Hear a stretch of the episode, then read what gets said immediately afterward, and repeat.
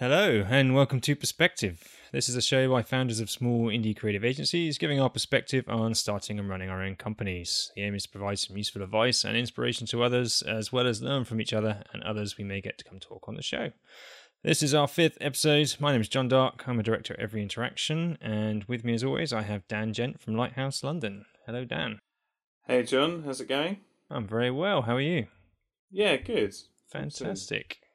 Had a little hiatus over Christmas and New Year while we uh, did the natural break holidays, uh, both forced and abroad.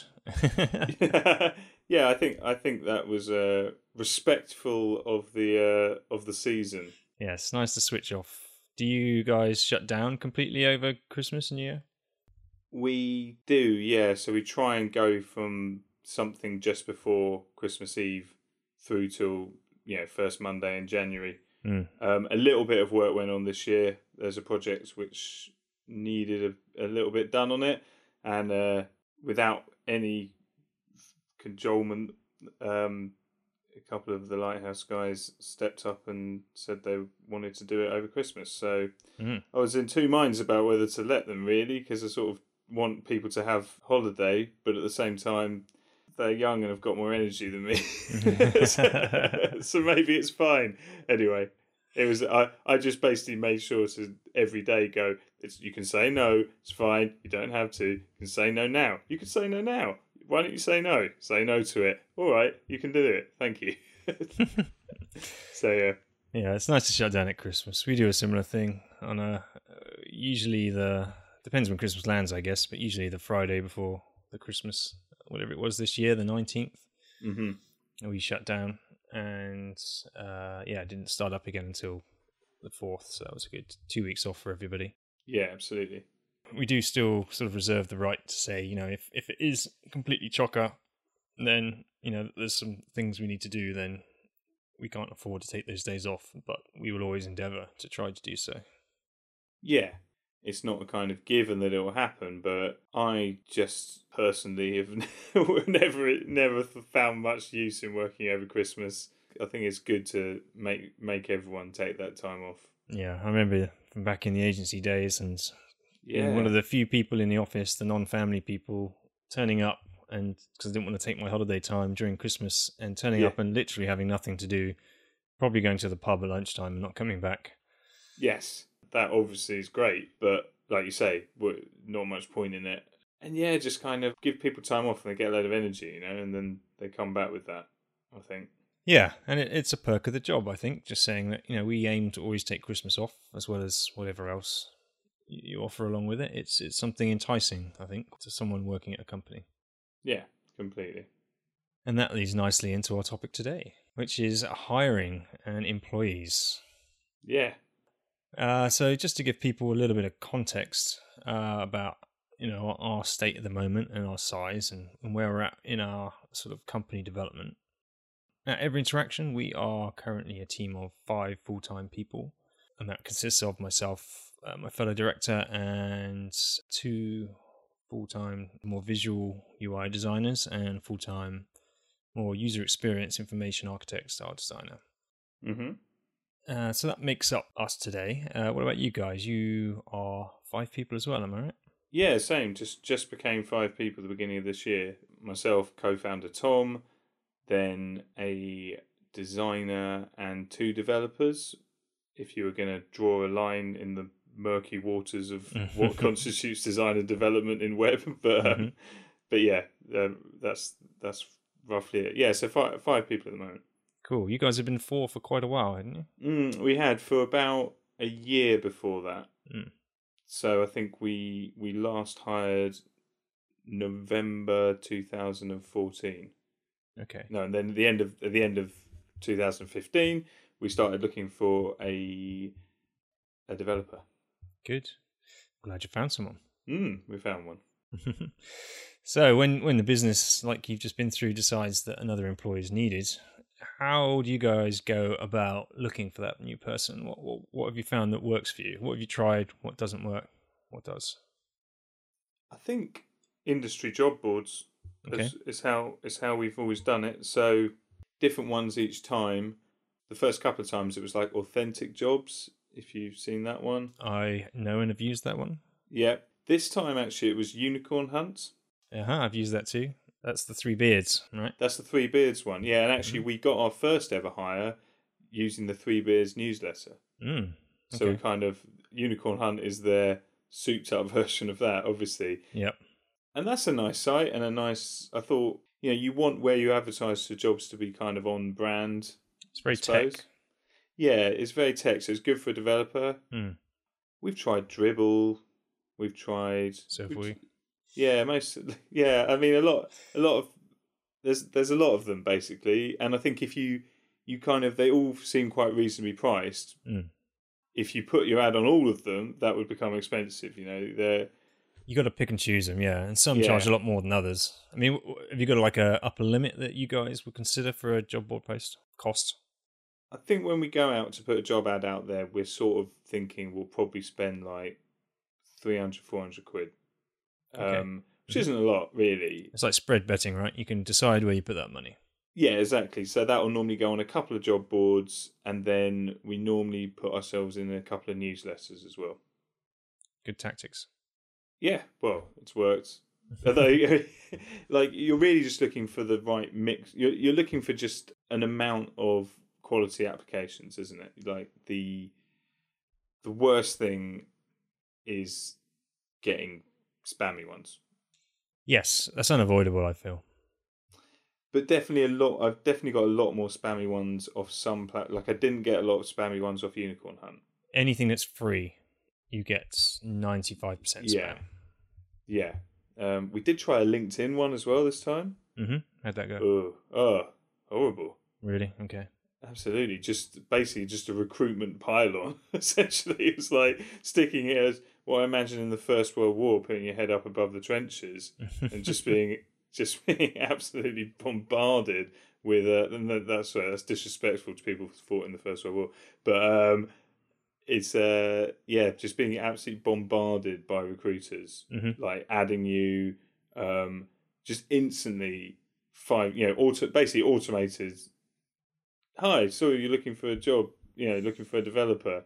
Yep. You know, and it's just you just think, well, I know how recruiters work, so thanks, but no.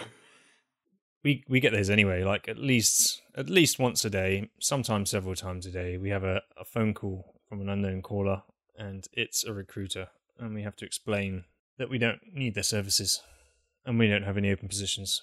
I had two today. Yeah, it's so depressing. And I I I have a fundamental policy to not to be nice to people. Yeah, I don't be nasty. I don't hang up. No, I know if I was I know if I was rude, it might feel good in the moment, but then I would instantly not be proud of myself. Like, mm-hmm. I know that would feel bad. But you do just think, why is that the, the tactic in that industry? Like, it's just such an awful sales tactic.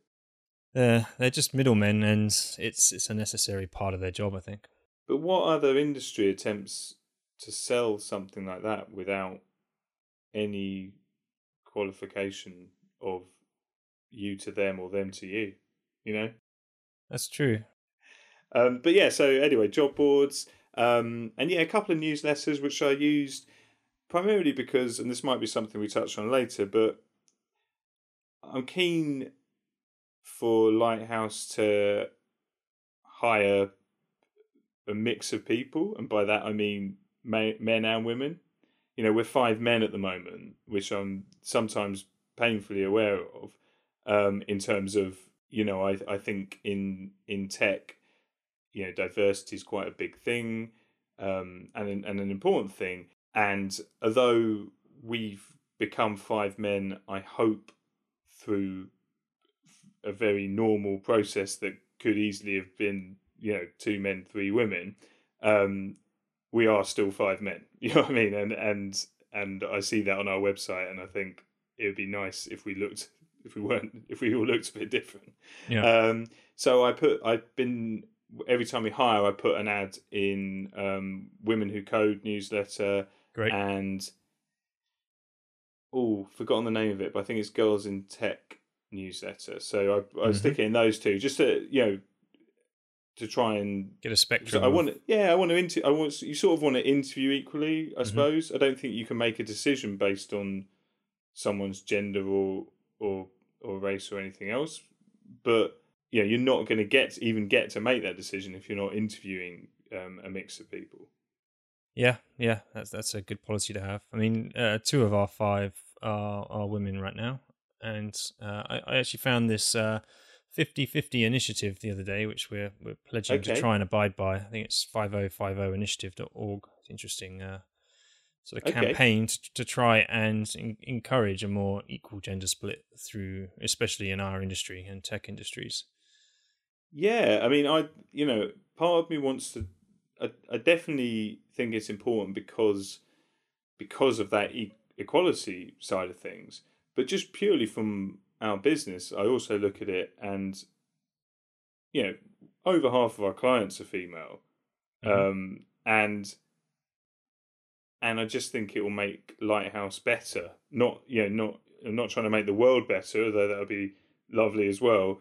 It, I think just purely from a raw business perspective, if you want to hire good people, you need to project that anyone can come and work for you. And I and I look at, I think. You know, my worry is that we we hit a we hit a limit, right? Where it's five men now. How many men until a woman wouldn't want to work there? You know, mm-hmm. um, yeah. And that's yeah. I mean, that's one of my stresses is of of doing it. I mean, overly stressed by that probably. It it makes a big difference to our team, I think, in that it, it really changes the team dynamics and also that the type of work we produce, especially in you know being very design focused.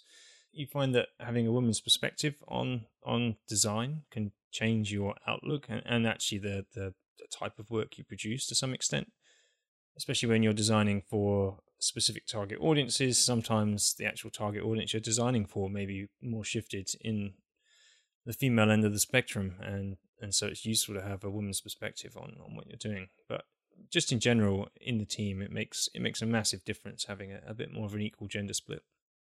Absolutely, and I will check out that fifty fifty initiative. I like the sound of it. Yeah, I think it's a good thing to aim for.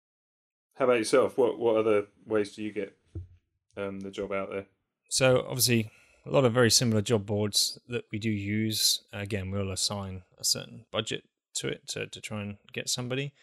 We have dabbled with agents in the past. There are a few select ones that we've we've struck relationships with and we'll try using, but they are purely as backup. We truly try to avoid them at all costs. Yeah. Just because it's an extremely expensive exercise. Um, so there was one one process we went through, it would have been in two thousand three, where we thought what we wanted to do was to, uh, at the moment we were using a lot of, and now we're using a lot of um, external resource to do the development that we do. Mm-hmm. And that, that development was on the web work, the website work that we do, uh, which has become a smaller and smaller part of our everyday business. Um, but uh, as the whole responsive movement was, was really taking hold, we felt that having things remote was taking up a lot of time to do all the Q A and management and communication back and forth, and having it in-house would be better. So we tried hiring a developer um, in-house. It turns out that wasn't the right decision to make. It didn't work out, and uh, that arrangement ended within the, the trial period of the job. Right. But um, we used an, a recruiter in that instance to find that person, and they did a very good job, to be fair. They did find a good candidate, and we were quite happy with it. But you know, the fees are expensive. Uh, I think we negotiated it down to something like eighteen percent of the annual salary, right, as a fee, which worked out at about six grand. And yeah. um, it was a lot of money, or maybe it was fifteen percent. I can't remember. Anyway, it was around about the six grand mark, and it was a lot of money to, to put on fees, and it would have been worth it if it stuck out and the person stayed yeah. with us for three years or something. But as it turns out, it didn't quite work out, and after three months, we had to part ways. And because of that, it was a very expensive experiment. Yeah. And the terms of these guys are that Uh, they do have a sort of refund policy of sorts, but uh, in this case, the terms were there's six weeks and every week a sixth of the total cost is removed. So after one week, you can get five sixths of the money back. After two right. weeks, you get four sixths, et cetera, until there's nothing left. And that's not enough time to determine if it's the right person for the role or not. You need, that's why we have a three-month trial period. Yeah. And ever since that experience, the two agents that we have decided to uh, experiment with since, but not actually employ anyone through, just see what they come up with, we've forced them into agreeing to a lower rate, but also a three-month cancellation policy. Yeah. And tip to anyone out there who deals with agents, you can negotiate this stuff. They are all reasonably desperate for your work, as it seems, as they as it would seem, as they're constantly calling you up and uh, trying to trying to get new business. It's a commission-based yeah. industry, so it's very competitive, and people are willing to do what it takes to get your business and secure more of it in the future. So you can negotiate this stuff. Don't don't take whatever they tell you off the bat. But that that's the only experience we've had with an agent so far, and we were burned by it, basically. So that's put us off for future. Yeah, I agree. We haven't used them, but I can see as you grow, it maybe becomes a necessary evil when the time to actually hire, I think, is always longer than you think it is. It is. Yeah, you think, oh, I need a new person. And actually, effectively, you're probably not going to have that person start for three months. And an agent could probably bring that down to six weeks, eight weeks, potentially. Possibly. It's also your own time and resource in the business, right? So exactly. You're running the business. You, you don't you haven't scheduled time to go hire someone. And over the course of the month where you're thinking about it, it may take up to an entire week of of yeah. company resource to to write the job post, to get it out there, to post it in all the places, to review all the candidates coming in and do the first round of filtering before you get even get round to, uh, you know, talking to people. Yeah, it does take ages. Or e- and emailing them back, and so you feel guilty. You want to reply to everyone who, uh, who took the time to uh, reply, and you know you, you got to. Oh yeah, yeah, yeah.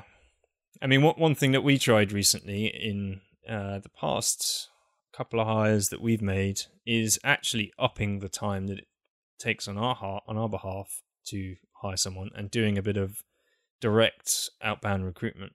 Mm. So I, I've been actively searching for people, hunting them down and just approaching them out of the blue and seeing, you know, seeing what happens, doing some research basically.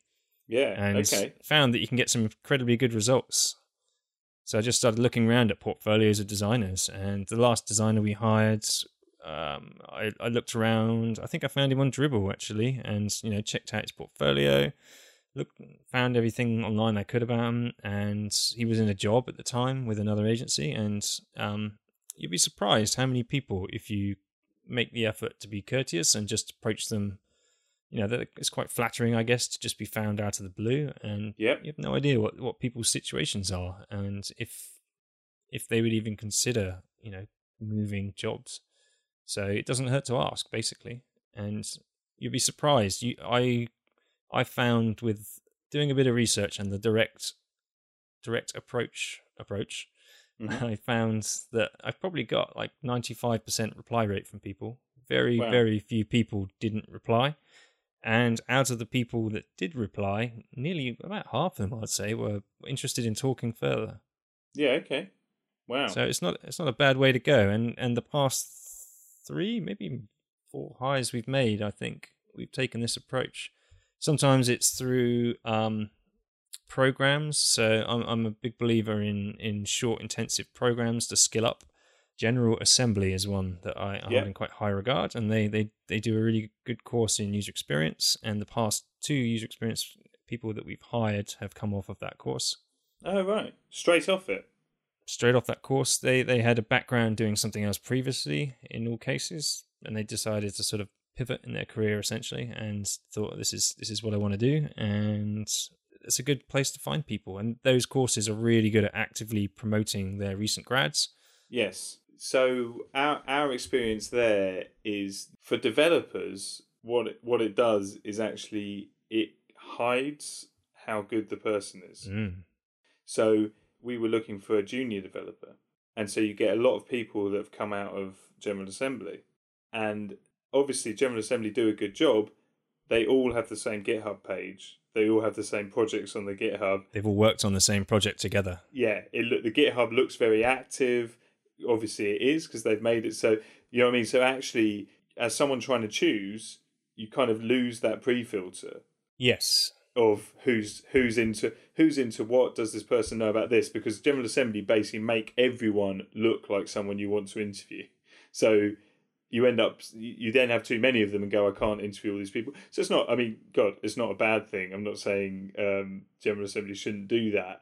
My thing of it is like, in the last round of interviews, it was like, all right, you've been to General Assembly. I know what your GitHub looks like. I don't know anything about you now, you know, because I know yep. someone, I know you were coached through those things. Um, so all I've got to go on is basically your, you know, your cover letter, essentially. I know what you mean, but I feel that could be the case with almost anyone who's worked in a team. Yeah. Because General Assembly team people up. So they put a couple of U X people, a designer, a developer, perhaps all on, mm-hmm. all on one team to, to do a project.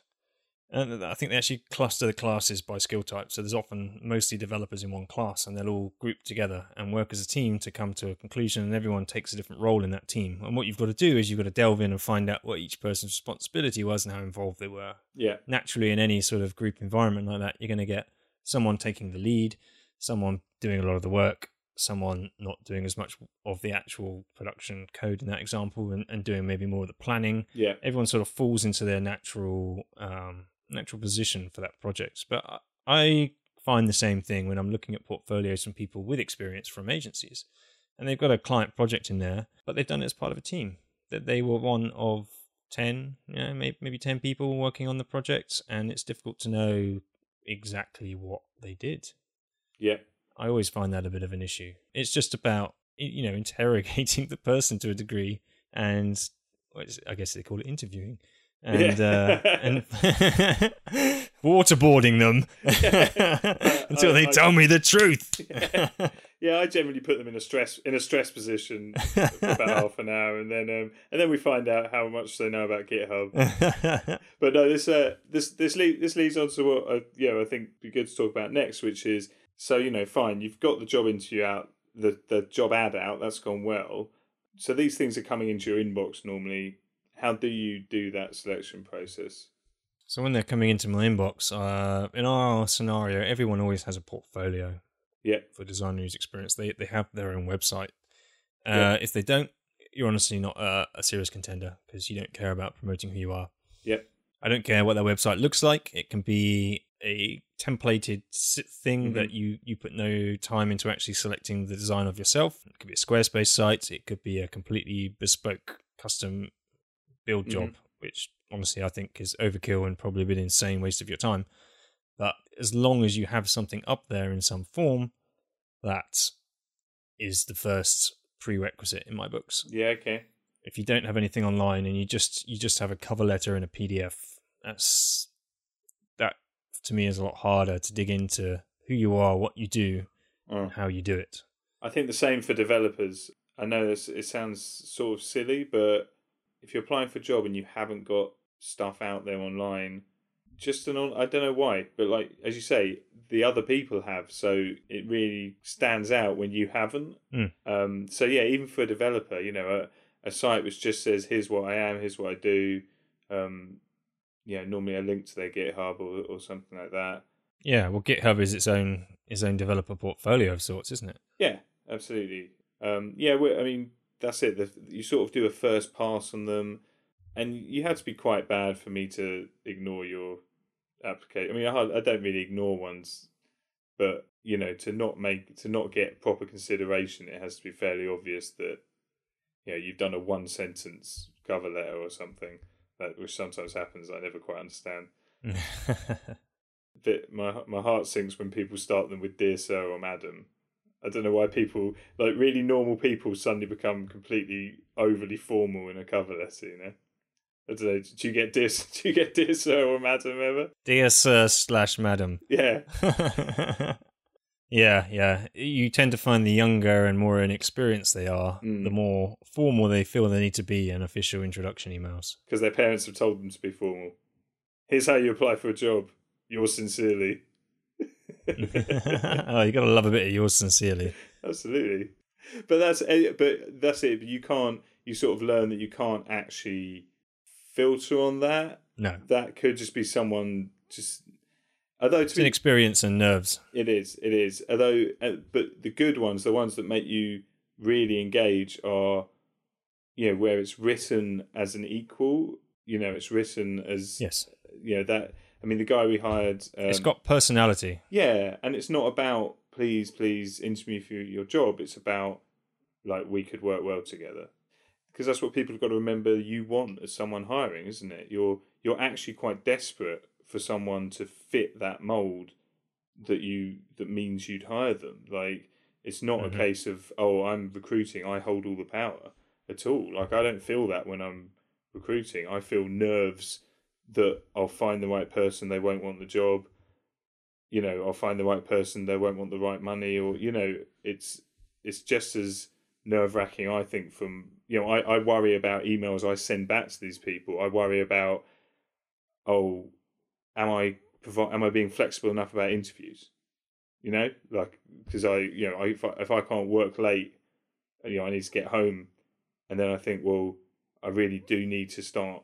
You know, I need to spend a few nights where I get home late to interview people because that shows that we're flexible for them. You know, we'll get someone better if mm-hmm. we do that. So yeah, I think it's it's always it's always a case of someone that enters into it as an equal with you is is always much more. You instantly engage that person. You know. Yeah, well, you're hiring people, and you want to know what the people are like. You mm. want to know their personality. If if they're sort of hiding it behind, you know, social pretense and and tradition, and you know, it, it's you don't get a sense of who they are. No. And the more personality people put into something, the more of themselves they show, the more open it feels, and you get a better idea of of the personality you might be speaking to. And I think that's important too.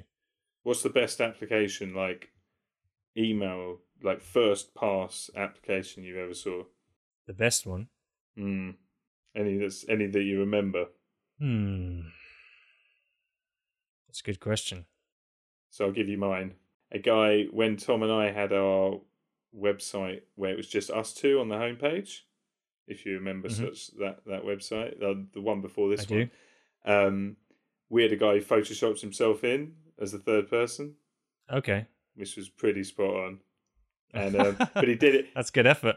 He, it was good effort, and he, he did it in quite like a self-deprecating way, like because it said Tom, Tom he designs, Dan he codes, and he wrote something like he makes the tea or something, you know. So it could have come off as slightly arrogant, but instead it was actually perf- It was actually perfectly pitched, and it was just like nice. Yeah, you know that that that's a that's a it's a brave move, but you know more often than not, you're not going to want to work somewhere that's not going to take the way you project yourself, you know, your sense of humor, and mm. and. and find it also funny. It's almost like a good way of qualifying, like if we got the joke or if we were too pompous about our own website, you know?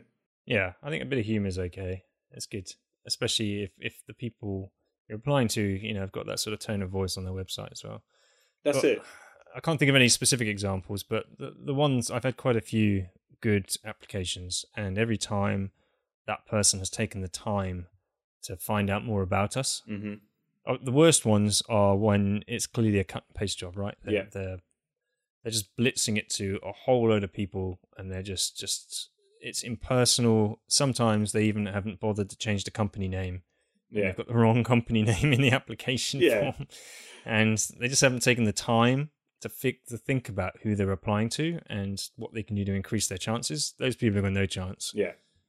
If people have taken the time to look at what we do, they've read a blog post or two, They they just write in and they reference something that we've done recently, a project or a blog post or a tweet, mm-hmm. or they just done a, they just spent, you know, it only takes ten or fifteen minutes, look around, yeah, see what they've done, reference something, just make it personal.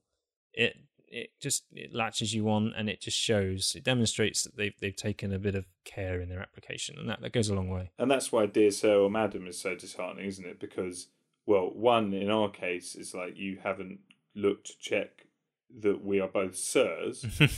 Or even what your names are. Yeah, and then and then after that, you know, on our website, it doesn't say Mister Tom Johnson and Mister Daniel Gent. Do you know what I mean? Like, mm-hmm. we're called Tom and Dan on the website. It's fine to email hi Tom and Dan, you know? Yep. Yep. And that and that actually is the same language we use. So of course that's gonna make you stand out straight away. But yeah, I I think the time it takes to go through, like I normally I normally pile them all up and then spend an hour going through kind of trying to work out who who might get an interview, who might not. But I'm all again I get paranoid that it's taking too long. So I sort of do you do you do a thing where you say, okay, applications at you know, job ads out there for two weeks, then we're going to do a week of interviews, then we're going to decide, or are you much more ad hoc as they come in, you Yeah, we keep it a lot more ad hoc as it stands. Um, I sort of, I sort of, it's it's mainly my responsibility at the moment. So I, I scan them as they come in and pre-filter them. Is this a serious one or not? If it is, I do some research. I, I start looking up the person. I I look for them on LinkedIn. If they haven't got links to things, I you know I'll find them everywhere. Yeah, I'll search Facebook, Twitter, Instagram, LinkedIn. The hunter. Just do a quick sort of. Yeah, really. Creepy online employer. Scanning for every online scrap of evidence I can find yeah. to uh, get a picture of what the, who this person is and, and what their passion is, basically, because it will show if, if they if they have a passion for this this type of thing. And I want to find out more about who they are and their personality. The fastest way to do that is just a couple of quick searches, see if you can identify them in a couple of key places. How many Twitter followers have they got? uh, I don't care about that. I just I just want to know if they're actively tweeting and if they're doing so about, you know, are they just using Twitter as a personal thing? If so, I can learn something about them from that. Or are they actually doing, you know, industry-specific stuff and tweeting about work? And that's that is even more interesting. In recent years, we've taken to doing some initial phone interviews. Just, just try to limit it to thirty minutes, sometime at lunchtime, middle of the day. Just schedule it in and just get a quick phone call in, have a chat to the person. Okay. Because quite often, you know, traveling for an interview takes a lot of time. Quite often you've got to do it out of hours if they're currently employed. It just gets the first barrier out the way. Okay. So I'll pre-filter the emails down to a selection. I think for the last role, I may have done about between eight and ten phone calls, people, phone mm-hmm. interviews, just thirty minutes a pop. I tend to slip into a bit of a monologue because you, you do so many of them. And I, I it's more about telling them about the role and the position in, in more detail in person. Yeah. And trying to get an honest answer from them, if, if or an honest reaction to see if it is of interest to them still. Yeah, okay. And gauging a reaction from that to ensure they're excited about it and it doesn't put them off. Okay. And sometimes, like out of those ten, at least two of them were, after going through that experience, were like, yeah, I that doesn't actually sound like that's for me. I misunderstood the job application. Yeah, that's interesting. Uh, so that phone process I found is is pretty invaluable just, just for getting past that first gate. And then we'll move from that. About half the people who go through the phone interview will bring forward into, you know, face-to-face interviews and just schedule those in for whenever everyone can make it. Okay, yeah, yeah. And so what sort of stuff do you then ask at interview? Do you get them, do you get them to, like, design something? No, no, no, no, no, not not on not on site. No, but uh, we talk through their work. We talk through the type of uh, our setup, how we do stuff, and sometimes a recent project and how it went, and what you know what we did, and then we'll get them to talk through uh, a couple of pieces of their work and try and get out of them specifically what you know exactly what they did, because quite often mm-hmm. it was part of a team, and then you know what they really enjoy in particular, like. What they're most passionate about, try and understand in that face-to-face interview what what drives them to be in this industry. Yeah. Uh, at the same time, trying to draw out as much of their personality as possible to understand yeah. what a sort of cultural fit they're going to be and if, if that will work. And haven't actually done this yet, but for the next role, because of its importance and just because I've been wanting to do this for a while, I want I want to do an exercise in the interview for the next role. Okay. It's not a test, but the purpose of it would be it would be something we do together as well, and I wouldn't want it to take more than like you know, ten or fifteen minutes. Okay. But I've got to come up with a problem that we solve. So I would pose a, a, a mini brief and whip out a couple of couple of A three pads and some pens and whiteboards, whatever you know, and we all just sit down and try and solve a problem together. Because of what we do, you know, everything is about problem solving, designing. how they go about it. Doesn't matter if we solve the problem either. It's just about understanding the process they go through to try and solve it. Completely. And to understand their problem solving ability. I know people do this in tech a lot more. There's often sort of a series of tests that you guys put people through, but it's less common in U X and design. And it's something I want to try in the next role that we hire, uh, just to see what sort of results we get from it. Yeah, completely. I think you're right. People do do programming tests in tech, but we don't actually. Mm. I just think you don't get a lot of time with someone. And to me, it's not as useful as maximizing the time getting to know them. Makes sense. I always thought it sounded a little bit, a little bit cold, perhaps a little bit like mm. robotic, almost. That I can imagine they do it at large places where they've got yeah. to pre-qualify people to a certain standard in order to be able to do the job, and it it's important to to have that on paper. Otherwise, it's somebody's responsibility and neck on the line in a larger agency. Yeah, at your guys' scale, I can understand why that that might not be as valuable. And that's it. We. You know, we need people to be good, but actually people can be good at lots of different things. They can always get better at coding, right? Of course, absolutely. And, and you know, I've got my set of difficult questions to ask to sort of tease mm-hmm. out, tease out if they're bluffing about knowing what programming is at all. We did what you were talking about then uh, for the for the, for the most recent hire. Oh, right. We had a cu- we had a couple of interviews, and then we just thought it was something we'd wanted to do, and the timing was right that we didn't have to make a decision straight away. We had a bit more time, and I think we were interviewing someone else as, as well at the same time. And so we just were like, we want to, you know, we think this guy's right, and it's either a case of like making him wait two weeks to find out, or mm-hmm. or we kind of, we've got time there to do this extra thing, which was an exercise. So we actually paid him. So we said, mm. come in for, we said, come in for an afternoon. So three hours. And we just kind of came up with a, came up with a rate just so that it wasn't like. It's proving that you value the person's time, right? Yeah. And I, I wanted it to feel that, take that off the table, you know, take the, mm-hmm. take the, oh, you want me to work for three thing away, and just be like, no, of course we don't. And yeah, what we did was we just set, we set a task which had different components for different people in the company. So I think the task was, um, you know, that we had a couple of projects on GitHub, and we wanted to show those projects on our website. Okay. And that was it. That was the brief. And so the the then so he sat with me and Tom and discussed like why we wanted to show them on the website, like who was going to see it, what was it going to do for Lighthouse to have them on the website. So the sort of the strategy, the kind of audience stuff, you know, the sort of defining why on earth we're doing what we're doing. He then went and sat and wireframed it for a little bit, came back, talked through the wireframes, and then he chatted to the other guys um, about the kind of how how would you technically implement that. So are we going to the GitHub A P I? Um, if we're doing that, what sort of calls are we making? And then just at the end, it was like, just sat him and said, look, just just start building this thing. You know, doesn't you know, don't have to finish it, but like just start a prototype. You know, you get something on the screen, and then we'll talk through it. So it was kind of like a almost like an end to end mini project of mm. of requirements. And I think you're right. I think requirements are such a, with what you're talking about doing, I think requirements are the are where you're really going to see how they think. Yeah, you got to give them a, a, a complex problem to solve where there's Absolutely. a lot of possible solutions, and you got to see yeah. about how they how they begin getting from A to B. Absolutely. What what are they asking about it?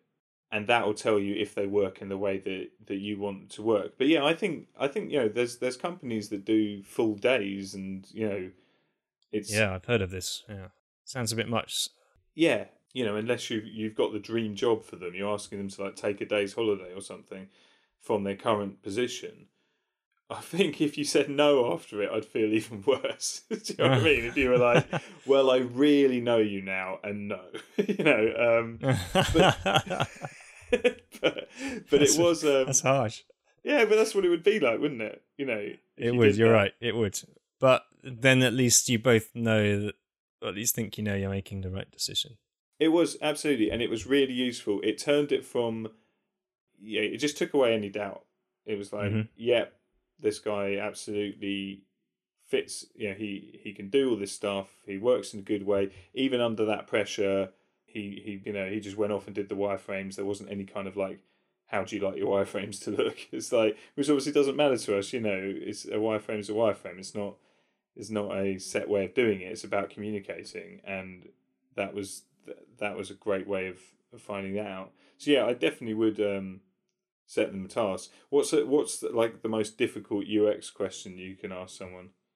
Is there like a particular methodology you can like do them on?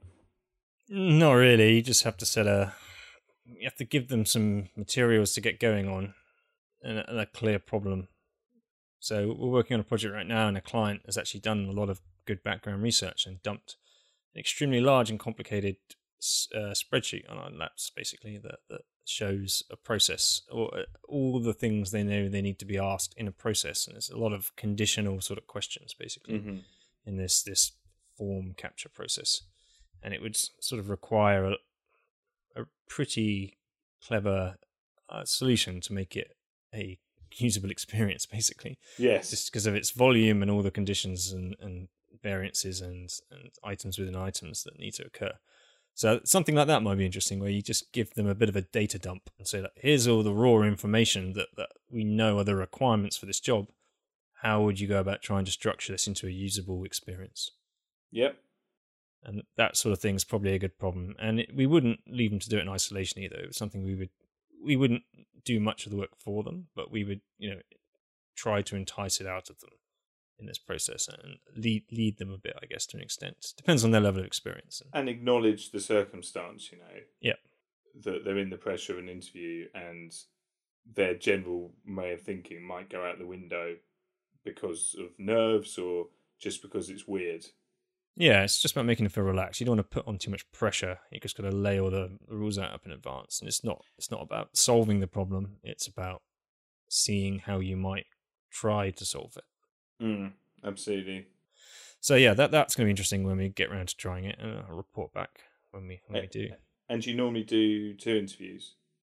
Um, it depends on timing, I guess, and how we feel. So if we've had one interview and it's in our minds, there's no doubt, then we'll just go for it, make an offer. Yeah, okay. And do they meet the team? Yes, yeah. So that that will usually happen beforehand as well. We'll try and do something. If we have a second interview, we will get more people from the team involved. Yeah. Uh, and just get, get them talking. Um, interestingly, um, we had an, uh, one of our employees leave uh, at the end of last year. Uh, for personal reasons, she had to, to to take a leave from the company. But before she went, we were hiring her replacement, and we got her to come in and do a lot of the interviewing with us on all of the people we, we invited to come interview, which was a really good experience, um, both for her and for, for us and for the um the people coming in.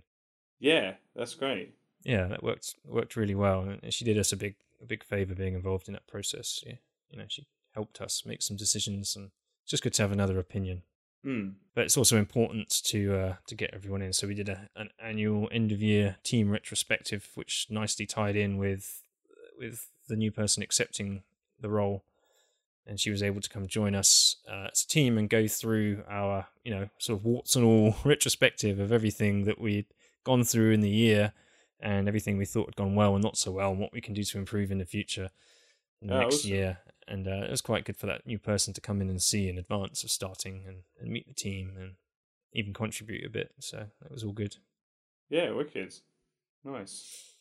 Have Have you guys had anybody leave you yet? No, not yet. Um, okay. The closest we came to it was uh, we we thought we'd found someone great. We offered them a job, they accepted the job, and then we got gazumped by their work. And that ah. was uh, that was pretty gutting, because um, also they were a lady as well. Mm-hmm. Okay. And that would have been the first first female Lighthouse member. So yeah, no, that that was gutting. But no, we haven't we haven't had any of our staff turn around and and hand in their notice. And I th- I think I will probably cry when it happens. Like, actually, at the at the point of handing it over. Yeah, it's quite emotional. I've gone through it twice now. Uh, we had to let someone go in their trial period. I nearly cried in right. that. I think that was yeah. that was the first time we had to let someone go. Uh, I guess it it isn't a firing of sorts because it's sort of no. you know, trial. It's within the terms of the trial period, but really nice guy and didn't want to do it. And yeah, I, I was really upset having to go through that process. And yeah, I'm going to do everything I can in the future to make sure that doesn't ever happen again. No. Since we've had two people leave, um, had a, um, a designer who was with us for a year and a half leave, and our, our recent U X designer who helped us hire for our new role starting this yeah. year, um, leave us. And yeah, it, it impacts you. Like the the first time you do it, it's it's like a punch to the gut. Yeah, it's it actually feels pretty awful. You know, they come to you and just say, "Look, I." got an offer from another company, I think I'm going to take it, or I have taken it. And uh, yeah, your mind just fills up with all sorts of thoughts, like, you know, what did we do wrong? Am I a bad boss? You know, didn't didn't we create the right kind of environment to make them want to stay? And uh, it's just it's just a fact of life. This stuff happens. It's business. Yeah, of course. It's not personal. You know, you know, pe- people are complicated things. They. Mm.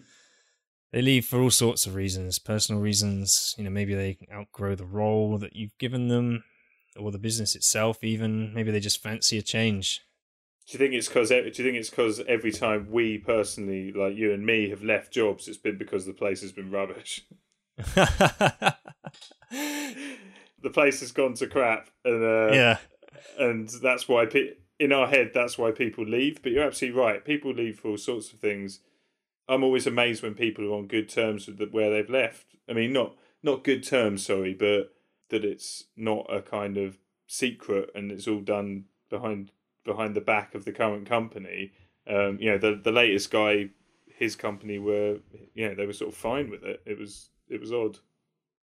Yeah, and I think that's that's the right way to be. It's about yeah. being grown up and mature about it. I mean, you take it personally because it's your business and you're small, and every employee makes a big difference at, at our scale. Yeah.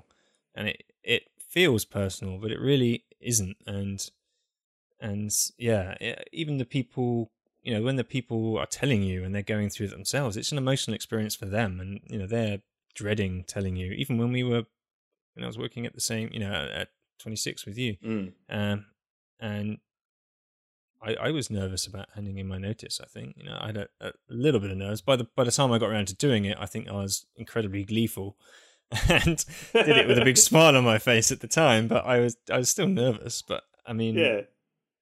you know, since I've left positions which weren't permanent, but you know, they were contracts, and, and every time I've I've had a had a lot of nerves about doing so because it, it's it's a big thing to do, and you know, people don't make these decisions lightly. They've thought this through a lot, yeah. and they're sure they're making the right decision for them. I think all you can do is accept that that's what they're doing, that they're making the right decision for them. You wish them all the best, and you better mean it, because you know you don't want to hold any any hard feelings against anyone. No, completely. And I think you should, you, the good, the right thing to do is to do everything you can to help them with that transition, and you know, if possible, you can maintain contact with them. Uh, you know, maintain good relations. If if you're friends, you know, you had a good friendship out of it. It's worth staying in touch and even meeting up again in the future, because those people. If they have a good experience at your agency, they're gonna they're gonna become an ambassador for you. They've got friends, right? They probably know people who do a similar thing to them. They could be a good referral source for you in the future, and you know, who knows? They may even come back and work for you at some point. It happens. It all sounds good on paper, but I'm pretty sure I'm going to cry and then be incredibly bitter about it and just blank them for their entire notice periods. Yeah, I'm sure you are. I just, I know I'm going to take it personally. Um, well, I mean, we're only five people now, right? But yeah, so like, yeah, the the person we first hired is still there. Yeah. You know, I think I think uh, the day that he decides not to be a lighthouse will be, uh, yeah, that's going to be tears all around. Yep. But that's it. You know, you're right though. It's I think one of the things about growing is you realise that it is all. Like business, and you know the the the probation period, trial period, or whatever is there to reduce risk to your business, you know? Um, yep. And that if someone is wrong, it's best for everyone, them and all the people in your business that they that, that you do like cut ties with them. Um, yeah, oh yeah. The worst thing you can do is is keep someone in a role that they're not right for, because it's going to create a, a a bad environment for everybody, and no one's going to get what they want from it. I think the best you can do is is learn from the experience, and um, you know, do what you can to get from it, make make a better workplace for all your f- future employees, really.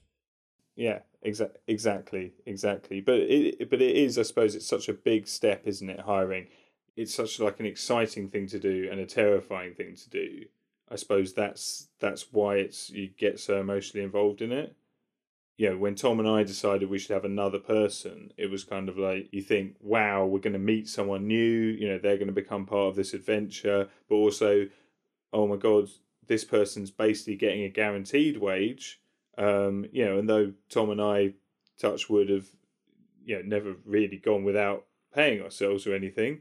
It's sort of like the safety net you think of in your head, isn't it? It's like, oh, you know, you do that before you went out of business. Um, yep. But then when you hire someone else, it's like, well, actually, that would mean we'd have to like, like you know, get rid of someone because you couldn't afford them. It's like, no, that would be so bad. So yeah, it's kind of, I suppose, it's just it's a it's just a really big deal, isn't it? That's that's the thing about it. And it seems crazily how you only spend you spend such a short period of time assessing people really for how big that decision feels. Yeah, I guess we, you can spend you spend what you can afford to spend on it. Yeah, so I mean that's yeah that's that's quite a good uh, a summing up of hiring maybe. You guys are expecting to hire anyone else in twenty sixteen? Yeah, definitely. Now we have people doing all the work, you know, good designers and developers. Tom and I are basically realizing how much other work there was to do that we we, we never really had time for. So, you know, I always yep. assumed that I'd stop developing and that that would be like, whoa, just gonna... retirement. Hey. Yeah, completely. It's going to free myself up here. But no, in fact, it's just caused more and more stuff to do. And I think, you know, I never thought it would happen, but I think the next hire won't be a like technical or designer person. It will be someone to help the the running of projects of Lighthouse. So either a project manager or or someone to make it so that Tom and I can project manage more by taking away some of the other stuff we maybe have to do. Yeah, less production, more administrative. Yeah, you accumulate so much admin. Just to service that, you suddenly need you just need an extra pair of hands. So, yeah, I think we're going to either hire a project manager or someone who can assist us, who then might grow into being a project manager. You know, we have projects which someone quite junior could probably start managing and then assist us on managing the other ones. Um, yep. And then, you know, I need help doing new business stuff these days. You know, there's that there's that many things to. to deal with in terms of inquiries, and we only want that to get bigger. So, you know, if it's already too much to do, it's like something's got to change. And I don't, again, I don't think we're in the position where we go and get a salesman. I think if someone could ease the pressure on me and Tom a bit, that might help. So yeah, yeah, I think that might, that might be the one. And then, and then, you know, no doubt if we, if we grow the same next year as we did this year, last year rather, um then yeah we'll need to add some more doers as well. You know, how about how about yourselves? Yeah, we definitely know that we're going to, you know, grow the team a bit this year. um I mean, we've literally just hired, similar to you guys, mm-hmm. but we haven't really put the thought into where the next role is going to have the most impact just yet. We've got growth targets uh, based on our growth plan, and that would involve adding uh, another two people in twenty sixteen. Exactly where those people are going to sit in the team is really up for grabs right now. Uh, we're doing some exercises at the moment to try and figure that out and get an understanding of where additional skill sets are going to have the most impact, and also give us the flexibility to put the effort in where it's needed to grow in order to facilitate growth in the following year and hit hit the targets that we put in place then. Yeah. So right now, a bit of an open book, but growth will be happening, we hope. Yeah, and I suppose the key the key thing is you need to choose to go for them ages before you actually need them. You know, there's no you yes. can't be reactive. That's the thing, isn't it? No, you can't, or you'll make the wrong decision. You've got to yeah. you've got to have money in the bank. You've got to invest in people, and then make a concerted effort to make sure that they've got enough resource or enough stuff to work on, so that they're not twiddling their thumbs. Yeah, it's a, it's a complicated thing to do. It takes a lot of planning. Absolutely, that's running Absolutely. businesses. Yeah, completely. Cool. Anything else to add? The next thing would be onboarding and stuff like that, but I think that's probably a separate separate yep. topic. I'll talk about that another time. Yeah. Great. So thanks for listening, everybody. That was uh that was a good one. Uh happy New Year's, everybody. If you want to check us out, we are at perspective dot f m and we are underscore perspective f m on Twitter.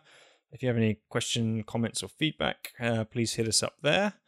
I am at darkjohn, D A R K E J O N on Twitter, and uh, Every Interact is for Every Interaction. And Dan, where can people find you? On the tweets, I'm Gentus Maximus, and on the work one, it's at We Are Lighthouse. Fantastic. And uh, we'll speak to you all in a fortnight's time. Awesome. Speak to you then.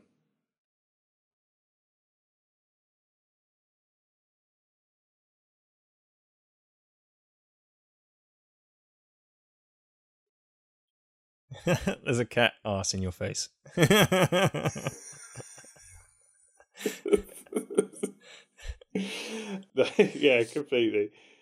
Plus, my knees are get my knees are getting very hot because of this. that's, that's a big black cat on your lap. Yeah, very considerately not purring into the microphone. Ugh. No, I locked mine in the kitchen. Right, mine are a lot noisier. Right, yeah. No, she's normally noisy, but yeah, she's uh, I don't know. She just loves these days. She just loves her lap. Yeah, because because most of the time we're ignoring her to look after our child. I'm important too. Yeah, it's a sad fate for a cat. I tell you, a, a kid coming along. God. Yeah, ours are our surrogate children. Yeah, so sure. Very happy. Yeah, completely. It's like they go from being totally pampered to like, get away from me. I'm like, you know, you really are just literally in the first bit, especially when you're just trying to get sleep. It's like, nope, go away. You know, you're throwing them off the bed and stuff. It's really bad. It's really bad, isn't it? Oh dear.